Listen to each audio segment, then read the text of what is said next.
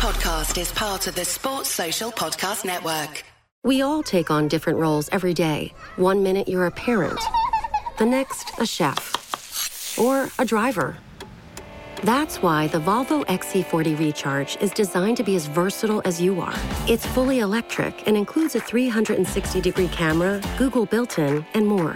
Contact your local retailer to learn more or visit volvocars.com/us. The Volvo XC40 Recharge for every you. Some equipment optional. Google is a trademark of Google LLC.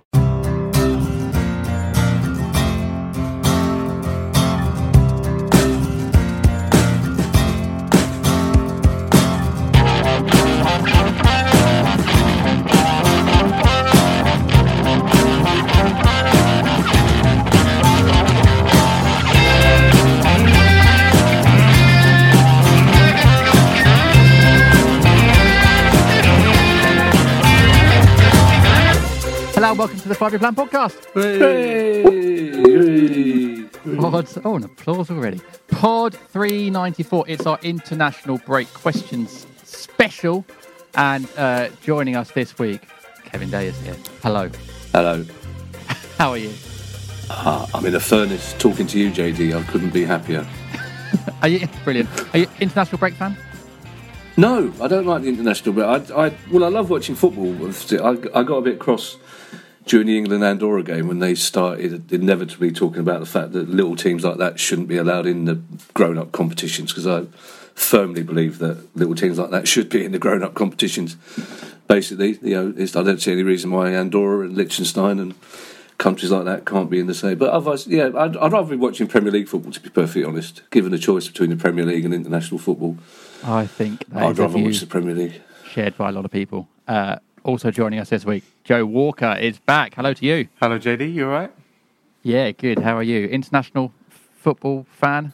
Break, sorry, break, not football. It's very The, different. uh, the break, not so much. I, it's England qualifiers are very difficult because there's. I guess it's the opposite of being a Palace fan. There's this expectation to win pretty much every game, and there's no atmosphere for the most most of the home games.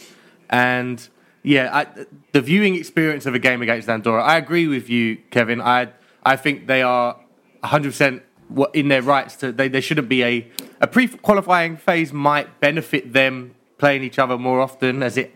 I mean, for example, North Macedonia qualifying for the Euros via the Nations League, add a little bit more competition to those sized teams. But I don't have any issue with them playing. I have an issue watching it. That that's more my issue. Yeah, fair point. Uh, right, and our final guest, I'm going to ask her as well for her opinion. Delighted to have her back on the first pod of the season. It's the one and only Chloe Petts. Hello to you. How you doing? Hello, mate. I'm very happy to be back. I've missed you all. Oh, we've missed you too. It's great to have you back. And now, international break. Yay or nay?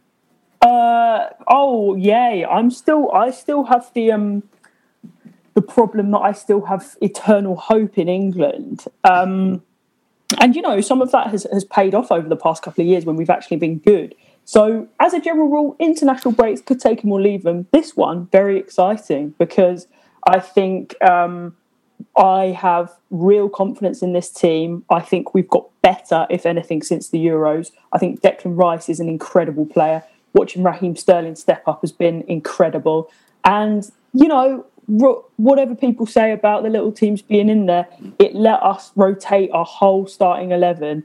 And what's exciting about that is you've got the likes of Bukayo Saka in there, you've got Jude Bellingham, you know, you, you've got all these young lads coming through, and that's really exciting to get to have a look at them. You can put Trent Alexander Arnold in midfield and see if that experiment works, which it absolutely didn't. Um, yeah, I think it was great. I think this specific international break was brilliant. You know, Wow. Actually, actually, this break was better off the point at West Ham.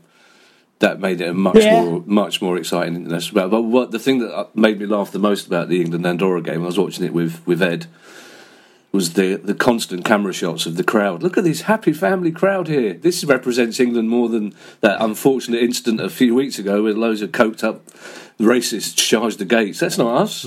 This is this is Yeah, us. Look, that look at wasn't the us a few months ago No, at the look at these happy No, families they enjoying this fine. game. Oh, it's, it was it was hilarious. I tell you, what, I, I'll- tell you, sorry, I tell you what that Andorra da- game did remind me of in a Palace context. Uh, Patrick Bamford starting, getting an hour, and and going off without a goal. It it reminded me not just of his time at Palace, but Do you remember that stage where Andy Johnson finally got into the England setup? I remember, I think he'd gone to Everton by this point, but he was a starter for England for about two or three qualifiers. And his first start for England was against Andorra away. And I thought, here we go. Like, this is going to be the redemption. We're going to be proved right that he is England level and he'll stay there forever. And again, got subbed after an hour, no goal. And uh, David Nugent came on and nicked that goal. I don't know if you remember that one where he nicked it off Oh the line. God, yeah. And I hate that. I've resented David Nugent since forever. Another player linked with another Palace yeah? link, kind of. The what? Even though he never The world's for worst BBS friend.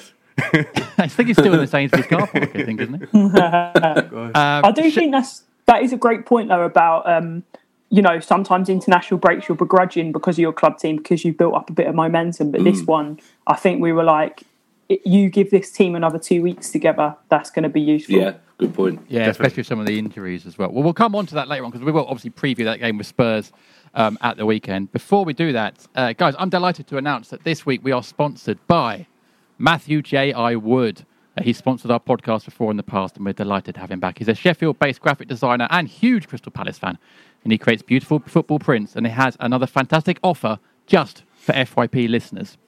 Matthew is offering 20% off everything on his site, and that includes prints, frames, canvases, and mugs. His Palace range has three new fantastic prints, two designs based on the When Eagles Dare documentary, a Subbuteo type team lineup, and a lovely design of Wembley, which is a nod to the final, of course, and a new superb Selhurst Park design. We'll put them on our Instagram and Twitter so people can see them.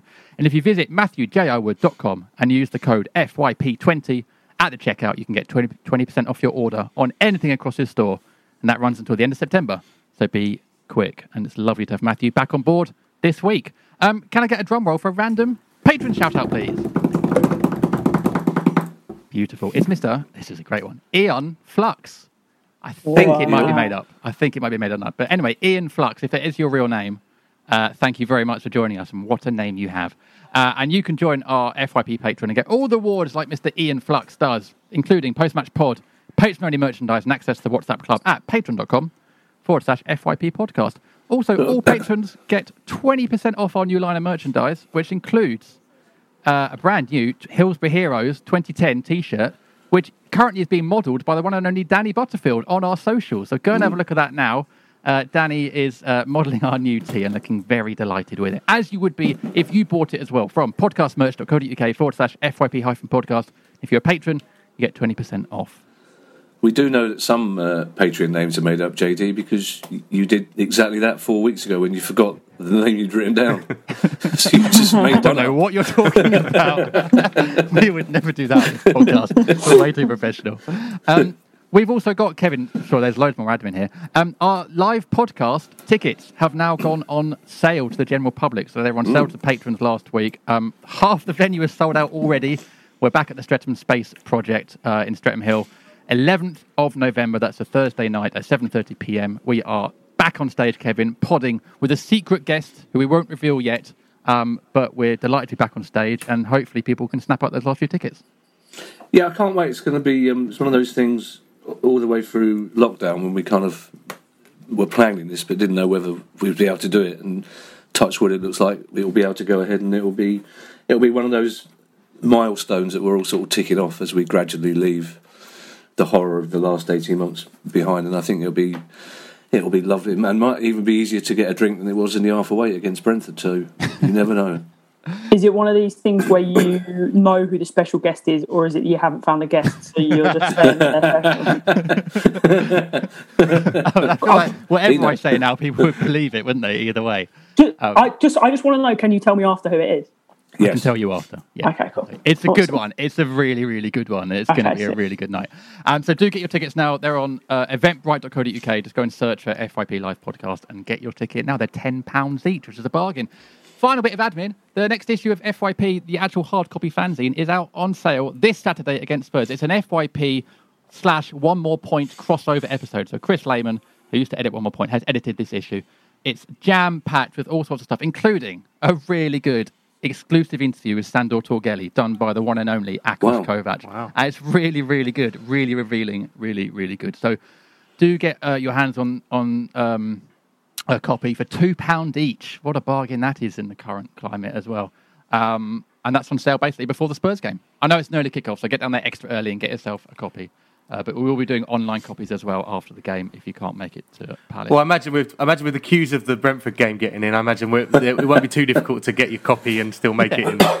Ideal for selling as well, actually. Yeah, the lazy perfect. sellers amongst us. Perfect. Um, but yeah, do look up. There'll be sellers, I think, top of the Holmesdale, bottom of the Holmesdale, and round by Sainsbury's as well. So uh, there you go. Wow, what a lot of admin that is this week. We can finally get on to actually talking about Palace matters. Before I crack on with our questions, uh, Joe, I'm going to come to you for this because I saw you retweet this earlier.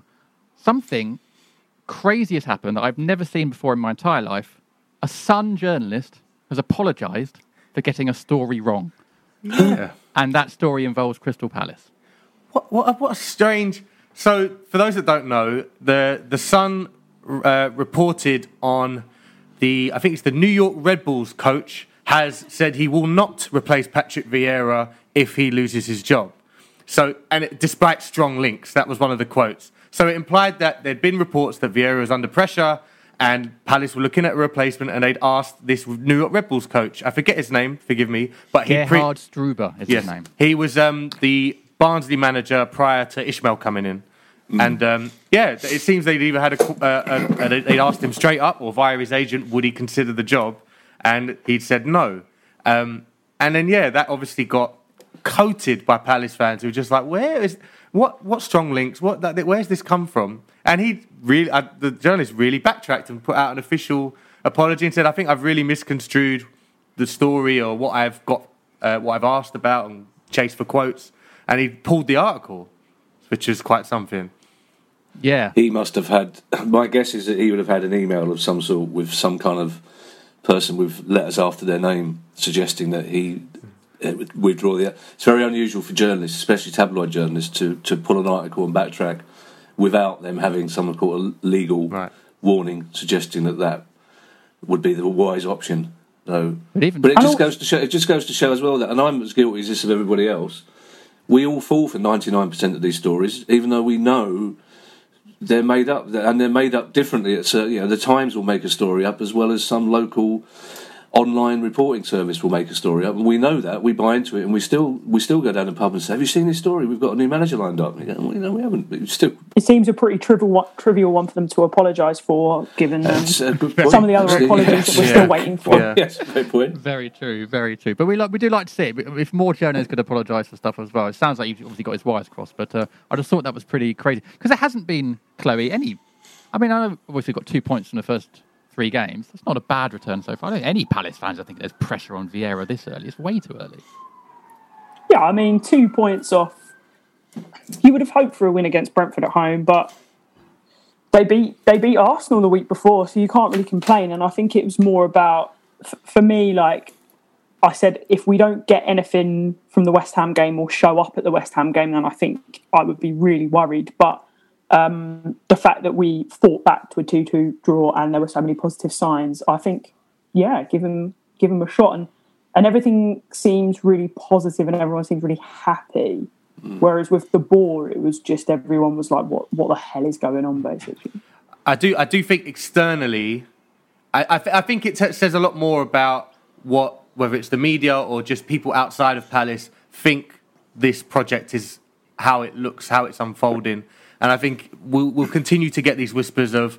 Oh, you know, careful what you wish for until it really kicks into probably November or something. So just, just arm yourselves for after the Tottenham game, the Liverpool game, God forbid the Brighton game, if it's all knives out and stuff. And I, but I think internally within the club and the fan base, I think we're all pretty positive, right? Or at least seeing mm. seeing the baby steps, if not, if not a rev, like instant revolution. Well, I think even in the Brentford game, the difference is, as Chloe says, with De Boer, even in the Brentford game, you could see what he was trying to do, mm. what he's trying to build towards. And the fact is, I've been slightly surprised by the media agenda, and, and I hope there will be a lot of backtracking because I, I was amazed by how many people tipped us for relegation. Chris Sutton, for example, on, on 606 straight away. The attitude to Vieira, considering what he did as a player in the Premier League, seemed to be surprisingly negative. The press pundits on Sky seem to ignore the fact that we bought better players, and we, everybody's t- uh, to the extent that Newcastle's main fan website last week had a huge story out the fact that they were better odds to escape relegation than we were. And how how was that? And we we were a much better team. And I think until November, December, you'll see that narrative trying to unfold. For some reason, the press decided that Vieira was the wrong choice for Palace. What you can take whatever implication you want from that. Some of the criticism he got before he even started, and I think it will be a while until the press suddenly, as they will do, as Chris Sutton will do, suddenly goes, "I never said that. I didn't. I, I, I said they'd win the European, the European Europa League. I said they'd win it. You know, so that's that's what happened. And I, I don't know whether that was some kind of loyalty to, to Roy Hodgson. I don't know whether it was that some kind of oh here we go, some you know another English manager hasn't been replaced by an English coach or whatever it was, but it's just the narrative from the start has been Palace have got a worse coach than they had before, and they're going to go down. And I think that the story in the Sun kind of feeds feeds into that as well. That you know, they assume that Palace fans feel the same way.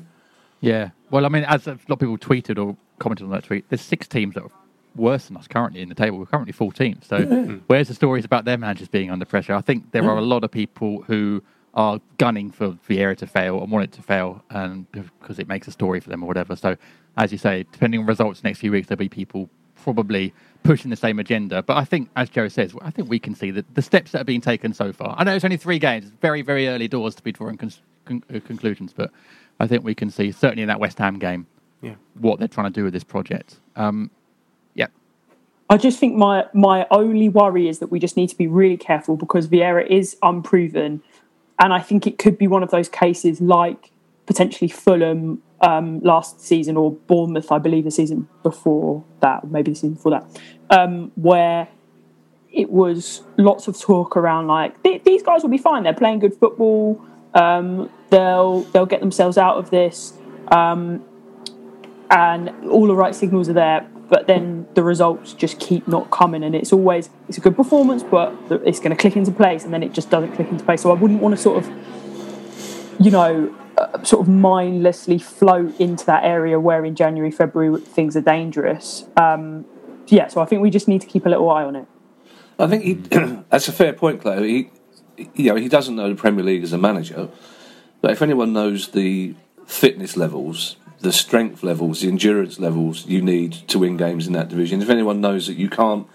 or you know, he played for an Arsenal team that were quite happy to bully their way to one 0 wins if they couldn't play the really exciting football if they, that they would prevent. He knows there are different ways of winning games, so his his his level of experience at the Premier League is is second to none. It's just as a manager he has no experience. But it doesn't stop it doesn't stop Roy Keane pontificating about how Premier League games should be should be won. So. I, I mean, I've been. That's why I was so surprised by the, the level of anticipation that there was that Palace were going to immediately go down, and I, I, I, think it's something to do with the, the huge contrast between the manager we lost and the manager we brought in. I think the press expected that we would go for Sean Dyche or a Sean Dyche type character, and I think we kind of they ended up on the back foot when we didn't. I, I to be honest, with hindsight, I think I don't know. Santos started well for, for Tottenham.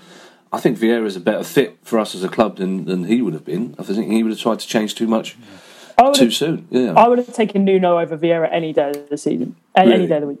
Yeah, of course, of course. I think he's he's a better manager and he's proven. Uh, that's not to say Patrick Vieira won't one day be a better manager, but I would have taken Nuno any day of the week. Yeah, but, but we would have spent 160 million quid now on Portuguese players that we couldn't get rid of when we got relegated. Yeah, yeah, basically. Fair. So you fair. know, I think that's yeah. But I mean, also, but, yeah, I was going to say that the, uh, the the transfer. If Palace hadn't signed the players they'd signed, I, I probably would. I think as a Palace fan, I'm always slightly leaning towards pessimistic anyway. So I've always got that slight inkling in my head of, oh, this this could go terrible. And, and as you say, Chloe, keep an eye on it, mm. definitely. Um, but I think signings wise, they've been they've they've ticked so many boxes. That's that's what makes me feel confident about going forward in the next few weeks that or next few months that They've done, I what, think, what they've needed to do so far. What boxes do you think they needed to tick? Because I'm the pessimist in me is again looking at that going. We've signed two guys that got relegated with Fulham. We've signed a young chap from the Championship that is unproven in the Premier League. Uh, we've, we've you know, what, what, what, what uh, but then I also look at it and get really excited. So I think what, we've I think we've ticked. I, th- I, think what's really interesting, and, and, obviously this is only anecdotal and it's only based on a, a, sample of five or six people, but of all the people we brought in, Gallagher's sort of slightly on a level of his own, but so many football fans think that Will Hughes was arguably our most intelligent signing of the of the summer, considering how much we paid for him, because I think he'll probably go straight into the team on. T- I think we've we've ticked the creativity and energy in midfield box. We've Mm. ticked the, the link between defence and attack in midfield. I I it, it remains to be seen whether Edouard is there as competition for Benteke or, is the answer to the the goal problem. I, I think right back is someone I, I really wanted a right back in this, and I, th- I think I think it's almost the perfect transfer window, but for a right back. And I think as well the fact that we've bought players rather than brought them in on loan is a really positive move. Um, and Anderson, I mean, Anderson was brilliant for Fulham the first six months of the season. I know they, I, I, your point about them coming from relegated teams is always is always a worry, but you know Gallagher is playing for a better team than he was when he was at West Brom. It's as simple as that. He, you know, he's implied that quite heavily that he's much happier here because he's with better players. He's in a, a better team.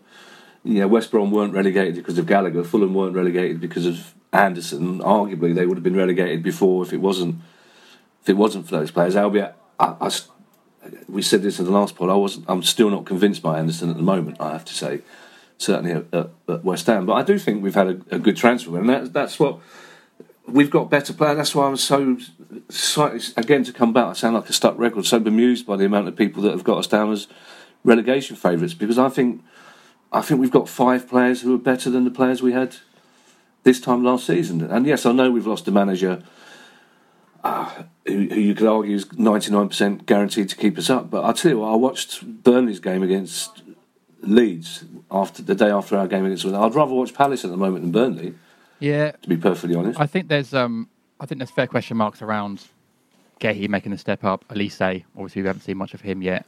Anderson was very good for Fulham, and I think maybe signed too late for them. I think a lot of Fulham fans thought they did all their business a bit too late in the season and would have done better if people had come earlier. Edouard, we don't know. Could be some players are brilliant in Scotland and come down and continue, some don't. So we'll see. I think I, I think we're about two or three short of what would have been a fantastic window if we got another another winger. Um, I, I like cover at left back as well potentially, Yeah, Um, but it's not yeah, been bad at all. Joe, what are your thoughts on, on the window? Are you are you are you happy? I, I was pleasantly surprised. Obviously, I guess we didn't know about the investment that was coming in from John Textor to essentially fund all of this. I remember early, as the first signings were coming in, I was becoming more, if you can be, continue to be pleasantly surprised increasingly because I was thinking, where's this money coming from? I didn't know we had this. Because we knew we had to get players in. I just was surprised by the sheer quantity that we managed to get and the quality of them and the amount that we were paying for. I think the the change in centre back. If we're going to play win the ball high up the pitch, we need to have people. For me, my- I loved Sakho when he was fit, and I think one of the key differences, whether or not he he was always good at it, he was very good at trying to start attacks. Um, You know, you'd you'd hold your breath while he would sort of control a long ball on his chest and then backheel it for as a through ball. But when it when it when it worked, you like he had a surprising amount of assists to his name in the Premier League, which were up, were up at Palace. So the idea of bringing in defenders who could be on the pitch more than ten times a season, who were playing with that sim- similar sort of confidence, I'm really encouraged by. I was, um, and thus far, certainly with Gehi more so than Anderson, been a little bit encouraged by the physicality to accompany that as well. Um, midfield, I'm still a bit jittery to go from. It's a real jump from all all three cloggers, you know, really tough guys, to you know Will Hughes arguably being the most kind of toughest midfield starter at the moment, depending on if he starts ahead of Kouyate or Milivojevic or McArthur, who I, I still love as a player, but I know we're in a, probably his last couple of years with the club. Um, as for the striker, um, Edouard, we'll see. I, I've the, I've tried to do this is the most basic an- analytics research I did. I got. Do you remember the Celtic striker Moussa Dembele, who essentially was they were played together for a bit, uh, him and Edouard, but he was the precursor.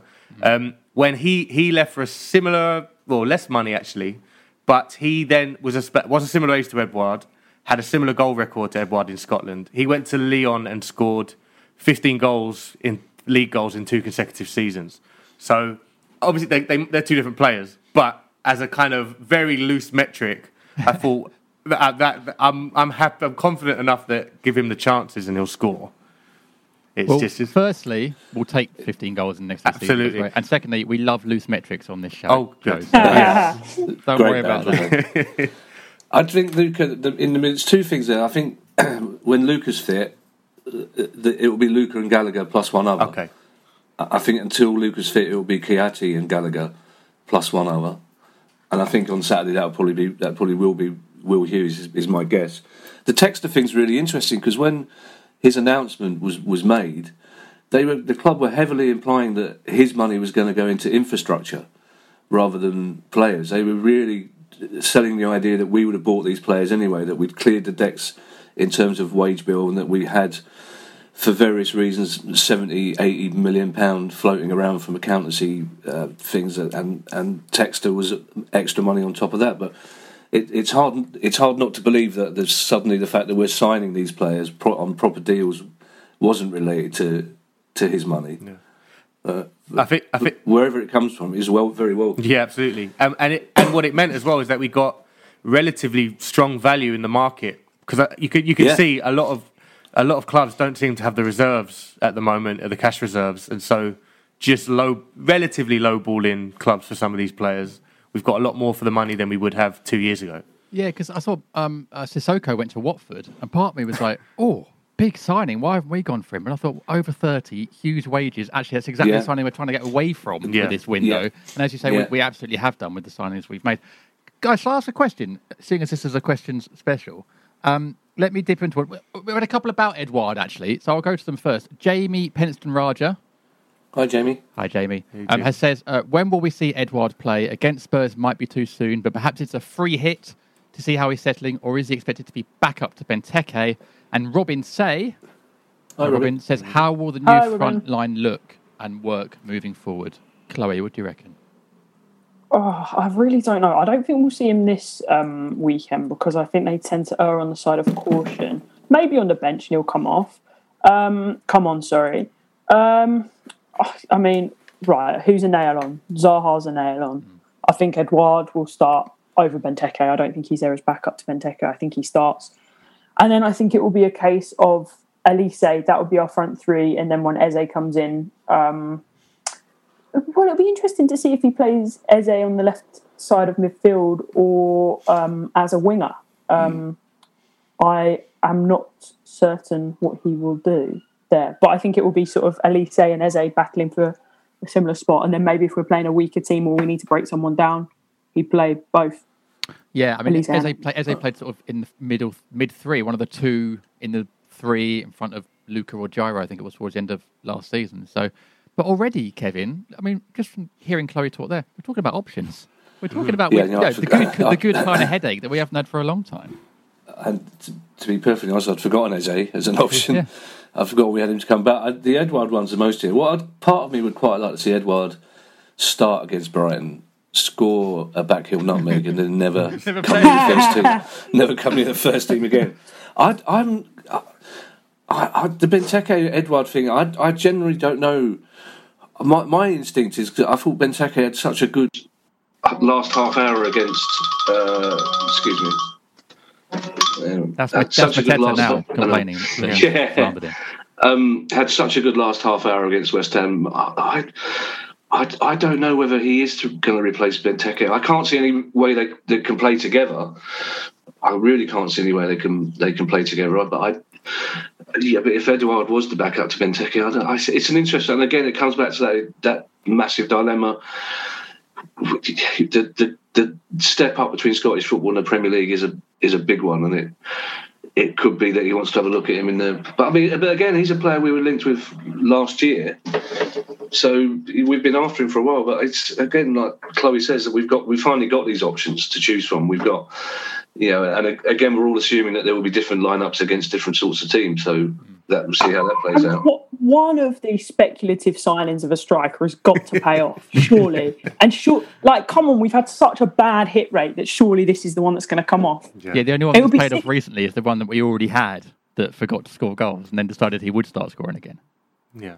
Yeah, but again, he's he's such a confidence player that if he goes a few games without getting a goal, then we're back into that rut again with him, aren't we? Um, I, I- what I was just thinking there is maybe like uh, my idea would be a four-two-three-one with Eze in the number ten role um, because you know he he was clearly toeing the party line last year when he was like, "No, I love to play on the left-hand side of a of a, of a midfield three. It's like, no, you don't.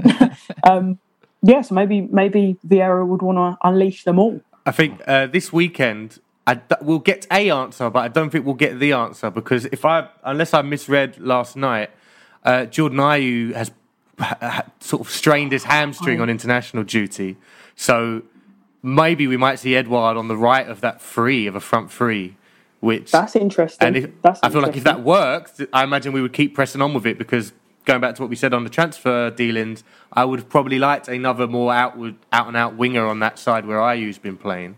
Um, so if, if it's Edouard there for Saturday, I wouldn't be surprised. I don't know if that was the intention when he was signed, but uh, who knows how that will play out. Well, the other issue is, I'm sorry if somebody said this while I was dealing with that phone call. Wilf doesn't like playing on the right and isn't half as effective on the right. And at the moment, with the players we brought in, it's hard to see him not being the square peg in the round hole. To be to be perfectly honest, because if if you're playing Wilf on the left, then where are you going to put some of the other new players? It's uh, but again, it's a good it's a good dilemma to have. It is, and I'd also completely forgotten about Jordan Ayew. So there Yeah. we go. Which Me think, too. Yeah. I was like, oh, Yeah, yeah, like- Yeah. this is an absolutely horrid thing to say because it's not a blessing in disguise for Jordan Ayew, but it might be a blessing in disguise for the team because, I, like again, a couple of seasons ago, he had that amazing. He was our top scorer and did some like amazingly spectacular things, and I think he's a really likable chap. But I do think he's a bit slow and sometimes cumbersome um, in the way that he plays, and I just don't. I don't see him as a winger, but I also don't see him as a striker. I think he's sort of a bit of one of those like no man's land players that you're not. They're a bit of one thing and a bit of another, and and are never quite right. Well, back in the day, he always described himself as a number ten. That's Yeah. where he said he wanted to play. But it's it's hard to imagine with the players we brought in that he's anywhere near a starting position. To be perfect. But there again, Andros Townsend has gone to Everton. Is starting And there, so you wouldn't have well. believed that. You wouldn't have and doing well. So you, you wouldn't have thought that would be the case either. Well, That's crazy, isn't it? yeah. Well, we'll find out on Saturday, or, or at least the show says we'll find we'll find something out on Saturday. um, but let's wrap up part one there. Uh, not many questions asked. Sorry, guys, but we'll ask more in part three. But in part two, we're going to try a new feature.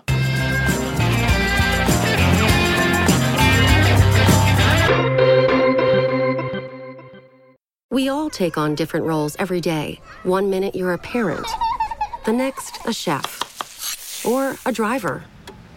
That's why the Volvo XC40 Recharge is designed to be as versatile as you are. It's fully electric and includes a 360 degree camera, Google built in, and more. Contact your local retailer to learn more or visit volvocars.com/us. The Volvo XC40 Recharge for every you. Some equipment optional. Google is a trademark of Google LLC. This summer, go to the movies. Projected on the side of a mountain. Discover a new favorite restaurant. Your campsite.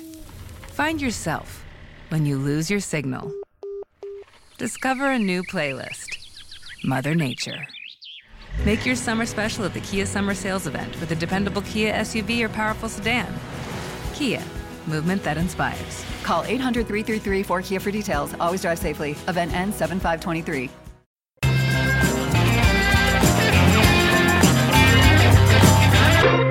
Welcome back to part two of the Five Year Plan podcast. Pod three too hot. ninety four. Sponsored by graphic designer and Palace fan Matthew J. I. Wood, who is offering 20% off his entire range of prints, mugs, canvases, and frames. To grab yours and get your discount, enter the code FYP20 at checkout at MatthewJIwood.com. And uh, this is the part of the show where we say goodbye to our patrons slash public people, depending on what feed you're listening on. If you're on the patron feed, we're going to try a new feature just for you guys. Um, if you're on the public feed, you'll now get a clip from the most recent Pod Extra where, where Rob, Dom, and Selzy do talk about uh, Palace's transfer dealings and deadline day this uh, summer. So, Can we, uh, can we find a nicer way to describe them as the public? well, they are the, the- I know, but hmm. it's a Patreon. Yeah, You're right. they- They've been our loyal listeners for years before these True. flash patrons came in all waving their money about. It's like just to the get ex- patrons. We just- love I'm the not slagging. I'm not, of course, we love the patrons, but we love our regular listeners as Oh, well. right, regular, Yeah. but- The riffraff. riff raff. Was it, what was Well, it? fact- what was it? What was it? The, the the the Super League was called Legacy Fans. The Legacy Fans. All right, if you're listening on the legacy feed, then you will get a clip from the pod extra. But if you're and if you want to hear the patron, what the patrons get, do go to patreon.com forward slash FYP podcast. Uh, but we will make that split between the legacy fans and the patrons now.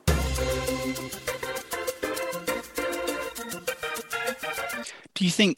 Do you think though, Adam, that that's maybe just just partly to do with a change of your expectations a little bit? Because that Pardew side, if you if you took some of the players out of that Pardew side and put them into the current team, you'd probably say that we wouldn't be we wouldn't have the kind of quality that we would need. I, I think to me, when you look at like I, I, I love Jason Puncheon, but I think that that you end up, you know, maybe he's not a good example, but there, when when Pardew first arrived into the at Palace, one of his striker options was um, uh, what's his name from Reading that we that we signed, wasn't it? The, Kevin the, Doyle. Yeah, Kevin Doyle, and and uh, we we ended up with um, who was the Arsenal striker as well. Um, Yaya Sanogo. Yaya Sanogo. So, you know, I got his double now. He came from Moss. You know, and, and, and and then you end up you end up in this situation where we we we let Glenn Murray go and we brought in Connor Wickham, who really who, who really struggled to kick on and never really kind of lived up to that potential. I think if you look at the team now, my what I would have wanted this transfer window is to see Crystal Palace, the players that have left, to have been to, to have been replaced by players that are as good, if not better, than the ones that have left. And I think in in the case of our centre back pairing, um, the, the, the jury's going to be out a little bit in terms of are they going to be up to Mamadou Sakho's level, but are they going to play more games than Mamadou Sakho? Very likely, I would think so. You know, are, are they are they capable? Are they good passers of the ball? We now have a, have two centre back pairings, uh, two centre backs who can pass the ball, who are comfortable in possession. I think Gehi, Gehi had a, had some issues at the weekend against West Ham, but that was to me that seemed more of a blip than anything else. And then when you look at our attacking options, you know, is is Olise better than what we had before? That again, the jury's out, but this was a player that we signed for what eight million pounds, having been the championship's best player last season. So it is one of those things where I think, as I say, the the hope is that you improve the squad in terms of what we have. Now, the depth is an issue, but I would argue that the depth is actually it's it, it, maybe one more winger would have been sufficient, would have done would have been better for us. Or perhaps even the, Rob uh, uh, a winger that could have played centre foot like Jordan Ayew, you know, somebody yeah. that could play both both roles, you know. Yeah, and I think I th- we've all been very quick to write off players that we have currently already. You know, Ayew, for example, I've uh, I, I I write him off all the time. I do. I just do. It's just what I do. I see him play and I think He's not. He like this is the finally this is the season where he's not going to be up to it. And yet against West Ham, he proved his worth. He he he, he did a brilliant job against West Ham, picking up possession, running at opponents. It's a little bit. There's an element of one dimensional kind of. He has a tendency a little bit to run into into blind alleys, but he in this on this occasion against West Ham, he cut inside frequently. He made things really difficult. He, they kind of overloaded their their defense defenders so I, I think there has to be an element of faith in the players that we have and improve the team with what you know with the signings that we have done. To me, it feels like a, a, stronger squad than we had at the at the end of last season, and that's apart from maybe the depth lacking a little bit. But in terms of the quality, don't you think that the, the side is actually the players we've signed have been of a better quality than we would have probably expected? Um, well, we spent about 60 million circa Dom so far, are we there or thereabouts? Yeah, that's right. Yeah, I think it's, I think we can be pleased with that. I think, I think we can't complain too much about the, the quality. And I think Edouard could still end up being the bargain of the century if he can can reach his level and his and his and and and, and, and his capability, let's say if he fulfills his potential, we've got a probably a 50 million pound striker and not a 15 million pound striker there. But, you know, I, I, don't see, I think we've got plenty of good players and plenty of talent. But I just think it might just be a little bit thin. And, you know, if you're putting a, you know, if you wanted to field a team, for instance, as I said, with that front line and Eberechi Eze playing on the left side of midfield, you know, you're you know, if you need to change a game, your substitute options really are going to be limited to the likes of Jordan Ayew and Jesurun Rak-Sakyi, which I'm not sure is enough in that respect, you know. Jeffrey Schlupp, maybe. You know, again, the, I think I actually feel a little bit sorry for Jeffrey Schlupp because I feel like he is a, a player of every position that you can think of. You know, he, he could play at left back, central midfield. He could play in a kind of attacking central midfield role. He could play as a left winger. He doesn't really have a speciality as such, does he? And and yet and yet he would be a decent enough option. Bringing you know under Roy Hodgson, if we brought on Jeffrey Schlupp, that was always that always seemed a bit of a positive. Like this is a guy who can run directly at opponents he's got pace, he's powerful. Th- it, to me, that seems like a that it's not the worst thing in the world. It's not. Again, I don't feel like the, the squad is weakened. What are your thoughts, Dom, on the, the transfer window as a whole? Um, I I think it needs a context. Really, I think when you lose ten players and all on big money, all of pretty much a weighty weight of experience, um, I that's a massive transformation that you're taking on. It's a it's a massive task to to make you to ensure that you're still competitive in the division. Uh, particularly if one of the other things you're trying to do is to lower the average age so that you're no longer the the oldest squad in the Premier League as well. Uh, I think we all agreed that it was quite that the time was right for a lot of these players to move on, uh, and that there was a massive element of risk because of the size of the task that the, recruitment department were were embarking upon. I think they've done a bloody good job in terms of in terms of bringing in seven players um, effectively to to plug as as much of that as possible out, out of the ten. I think that's that's that's pretty good going. Um, it's not perfect. It, it's never perfect. We, we can look back in hindsight at periods in in our recent past and think they were a lot better than they actually were. Um, when Palace under Pardew, when they were fourth at Christmas, it took an injury to Yannick Bolasie, i.e., one of our two wingers, to propel us into a two game winning wins out of what 17, 18 games into that season in the league. It's it, it didn't it was actually probably deceptively flimsy that squad. It was just that we we were lucky in the first half of the season that the players stayed fit. There will always be the concern that players uh, are not fit and, unav- and, and become unavailable, particularly at the moment with COVID, where you might find that half your first team is wiped out in a week and just can't play for 10 days. And you have to try and patch up your team as much as best as you can. But in the in, in the context of what might have been, I think they've done really well. I think I think seven is is really good. I don't look at it and think like I have done in the past oh my god, we don't have a left-footed left, left back at the club. Oh my god! I mean, that was in the Premier League, by the way. We had yeah. no, we had Joel Ward or Martin Kelly, whatever, playing at left back. So at least there's a balance there. At least, at least the manager has got options um, at present.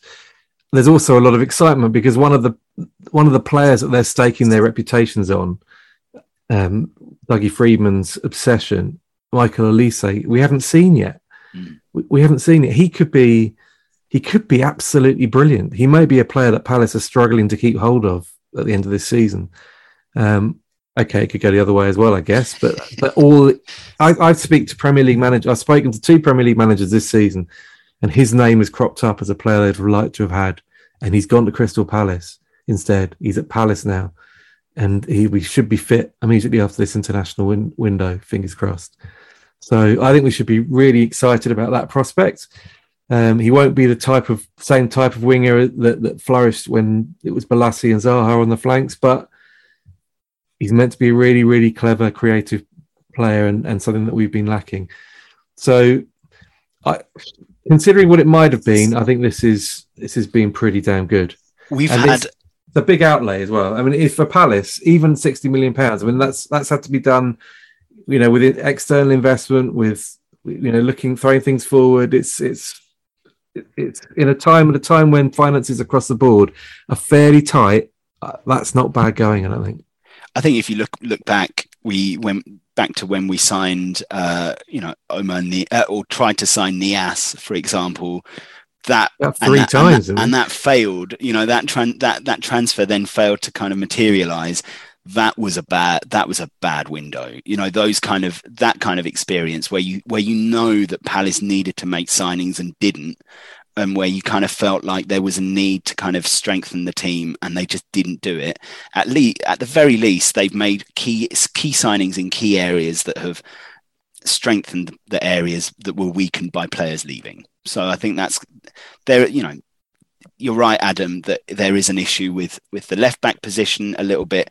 But as I say, I think that there is an element of coverage from other members of the squad. That they, they, I'm sure they see that there's an element of flexibility in the team that that you know if need if need be they can make it work one way or another.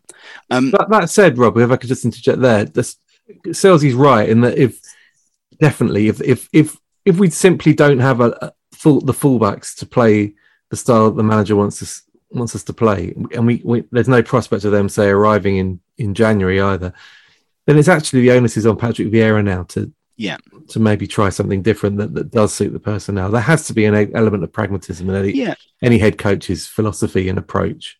I, I I also do- think I also think with the with Tyrick Mitchell, there there's an element to me. I think this is a guy who is a little bit nervous. I think that you know we've we've talked about this before, but this that he hasn't played in front of a full stadium. This eh, on on Saturday he played in front of a fifty six thousand capacity crowd that were partisan that wanted him to fail. So you, there's an element of I'm sure to me it looked like a player who's a little bit kind of a bit of a hermit, kind of a hermit crab, kind of you know withdrawn into his shell.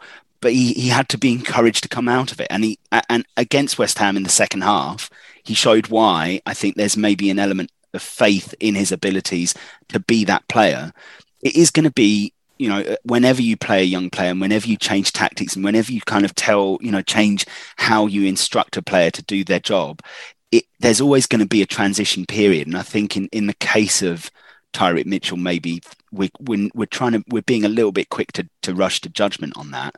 But you're right. There is an issue, you know, on the right side, for example, Joel Ward isn't, probably isn't what you would consider a modern day wing back or full, you know, fullback. Um, so it is, it, it, it is going to end up being the manager's job to try and make, make it work with what he's got. What were you going to say, Adam?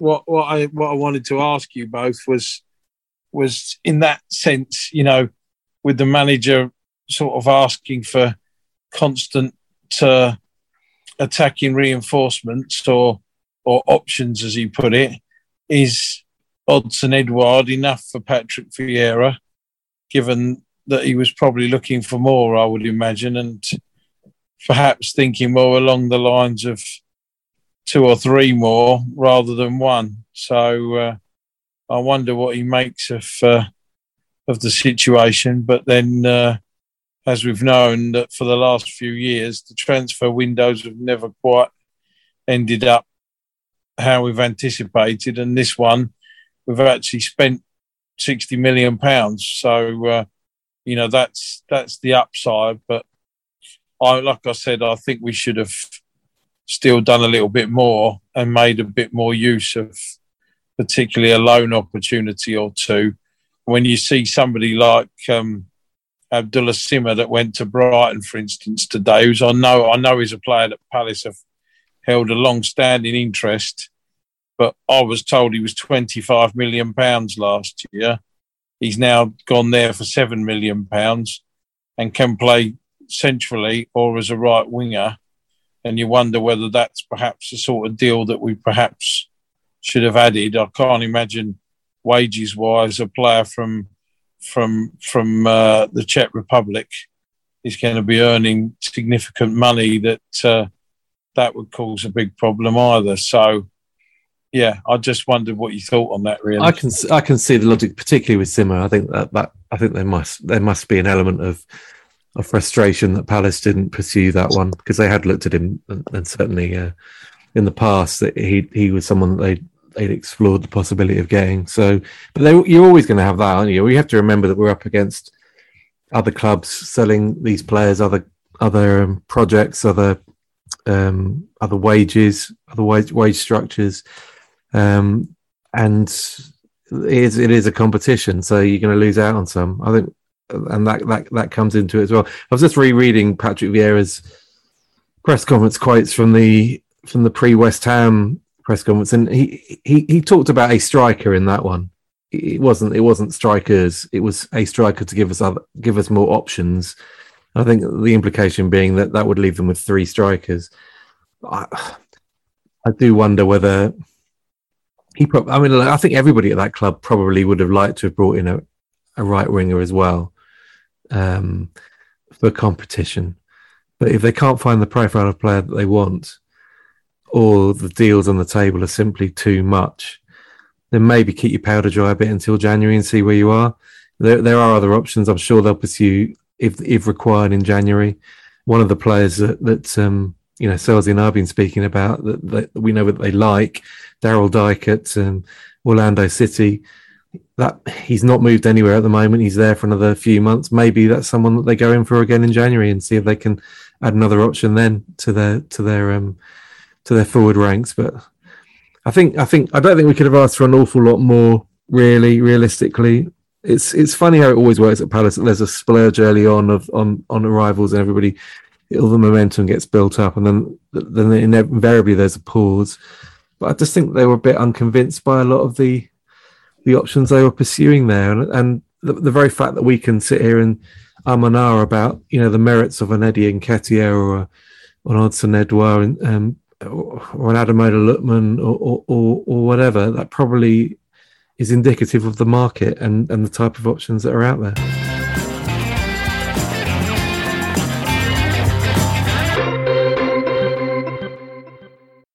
Time to get your checking account to zero with free checking from PenFed. That's zero ATM fees, zero balance requirements, and zero time spent waiting for your paycheck to direct deposit because you can receive it up to two days early. Open your account with just $25 and see how big zero can be. Apply online today at PenFed.org slash free checking. Early direct deposit eligibility may vary between pay periods and timing of payer's funding. To receive any advertised product, you must become a member of PenFed, insured by NCUA. When I deployed, I didn't realize that even the air I was breathing was dangerous.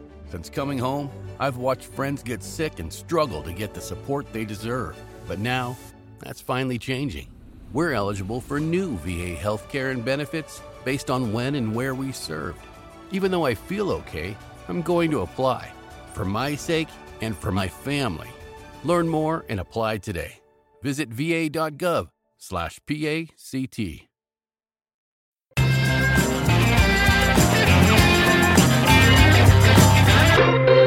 back to part three of this week's five year plan podcast. Sponsored by graphic designer and Palace fan Matthew J.I. Wood, who is offering 20% off his entire range of prints, mugs, canvases, and frames. To grab yours and get your discount, enter the code FYP20 at checkout at MatthewJIwood.com. Uh, right, we do have questions, but I'm going to go straight into the previewing uh, the Spurs game. Before I do that, Kevin, here's someone following up from something we talked about last week we had it was Mark Club eighty six. Yeah, hi Mark. And we were wondering what that's about. And he says top pod this week. Club eighty six is my new pod focusing on all clubs outside the top six. Ninety two nice minus idea. six. Yeah. yeah. Early days, but inspired by listening to you gents. Oh. Uh, but I'm sure there's also Club 86. You've had a wild night in as well, Mark. you have no idea. Uh, but anyway, good luck with that podcast, Mark. That sounds like a good um, idea. So, uh, Spurs 11, no 12:30 kickoff uh, on Saturday, the early game, first game of the weekend, I believe. Um, we've got a question here from. Oh, I apologise. I've actually lost this person's name. I'm so sorry, but you're going to read the question out anyway. Um, is the Tottenham game perfectly timed given the injury to one of their star players? I think Son has just picked up an injury potentially on, on uh, mm. international duty. And the COVID rule breakers in South America. I don't know if you guys saw that bizarre Argentina Brazil game. Um, Chloe, do you think it's actually going to end up, um, and maybe there's potential whispers that you know Olise might possibly be involved or in somehow. I don't know if that's too early. Do you think maybe it's good oh. timing for us? I'll just walk you through a brain process that I just had. My brain went, I think this is a sort of game we'll either lose 2 0 or win 2 1. And then my brain went, or we could draw 1 1. so my hot take is that we're either going to win, lose, or draw. Bold. Um, Bold. I agree. That's, I agree. Sorry, I don't know if you guys think the same, but Um, look, it's one of those things where Spurs could surprise us and do something very professional and very classy, or they could do something very Spursy, and everyone's thinking they look great. Three wins on the bounce. New manager looks really good. Dele Alli is having a revival. They've got Harry Kane thing sorted. They'll they'll be a bit more settled. Um, you know, Oliver Skipp looks good. Uh, or we could just embarrass them, and I really hope it's the latter. But again, I think it's if we can frustrate them for the first 30 minutes, the first half potentially, um, and really um, work the break well, then I think we've got a chance. But again, I think it's a free hit, and um, and and we might get something out of it. Yeah, we do seem to have a not bad record against them at home in recent years. We have got a couple of draws against them, and Stifled away from home, we do seem to have a particularly bad record, especially at the new stadium. They seem to hammer us quite a lot. Um, so hopefully Yeah. that form continues with the the home form. Robbie Scotcher, friend, Robbie. friend of the pod, Robbie, Hi, Robbie. has actually almost followed on from something we were talking about earlier, Kevin. He says, against Spurs, we'll probably spend more time defending than attacking. Benteke's defensive work at corners is exceptional. Is this overlooked? Can anyone else do it? And does it make him harder to drop? I think under Hodgson, it probably would have made him harder to drop. I think. I think the interesting thing about this game is the first time in three, four, five seasons you can't really predict how we're going to play from the start. Um, you have to be honest and, and think when you're playing Tottenham, there is that slight hope that Son and Harry Kane will pick up one tiny injury that keeps them out of one game only, uh, and then they're fit for the rest of the season because they are two exceptional players. I think West Ham fans would argue that they're as good as Spurs at the moment.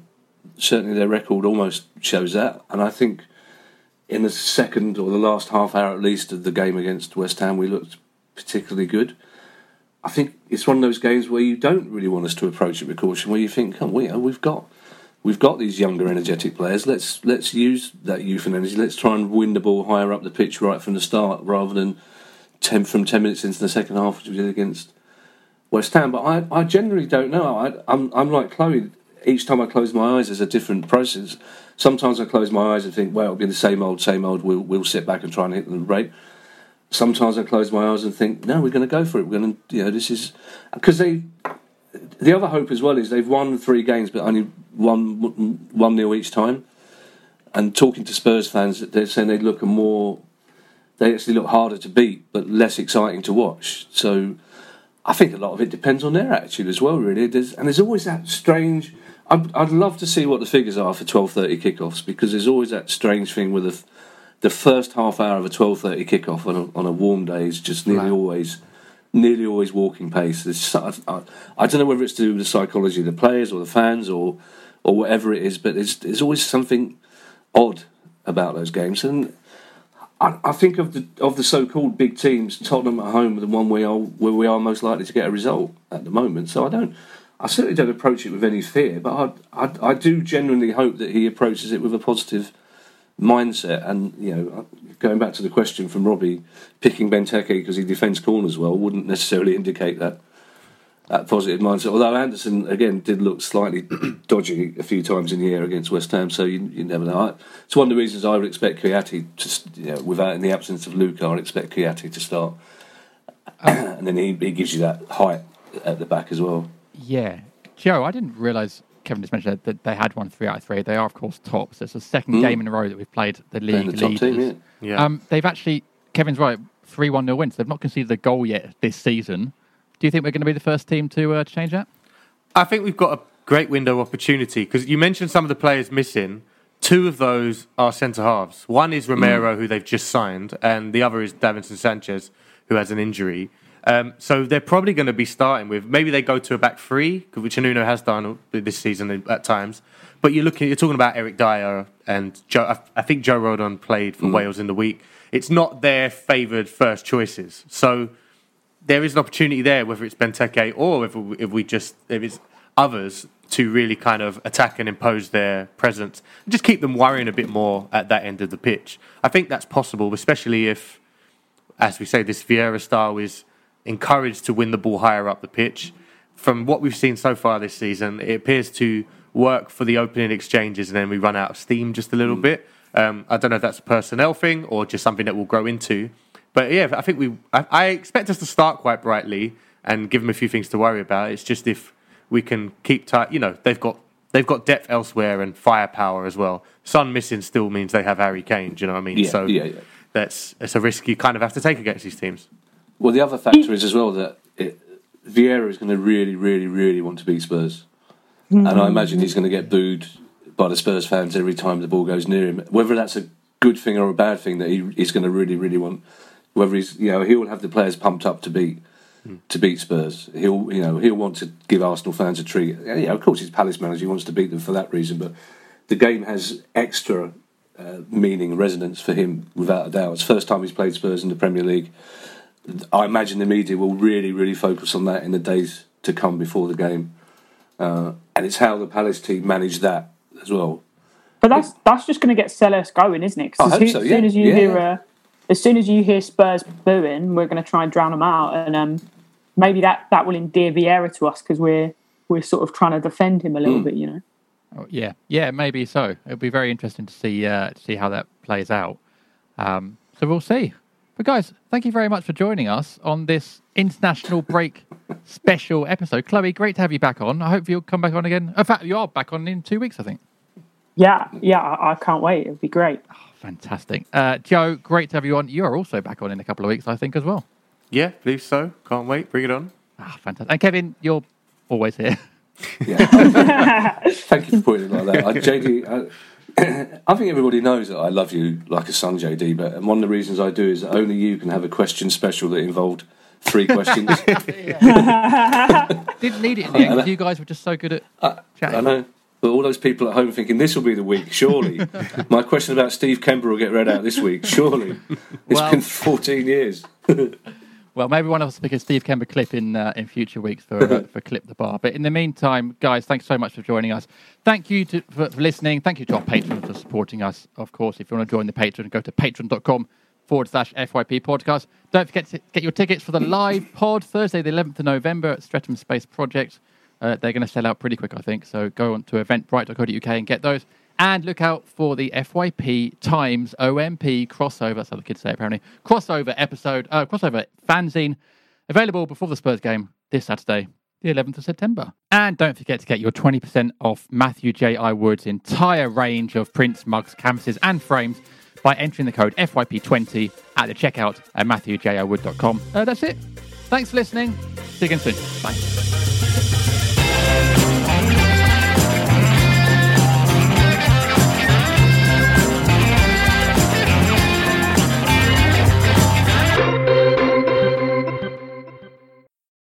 Welcome to Vast National Bank. How can I help you?